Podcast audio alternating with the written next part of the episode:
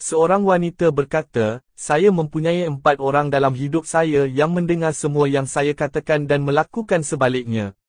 Pertama Tuhan, kedua tukang jahit, ketiga suami dan keempat anak. Lihatlah, di mana ada harapan, pasti ada kegagalan.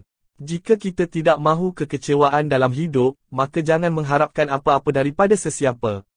Biasakan hidup bahagia dengan apa yang ada. Kehidupan seperti pemikiran.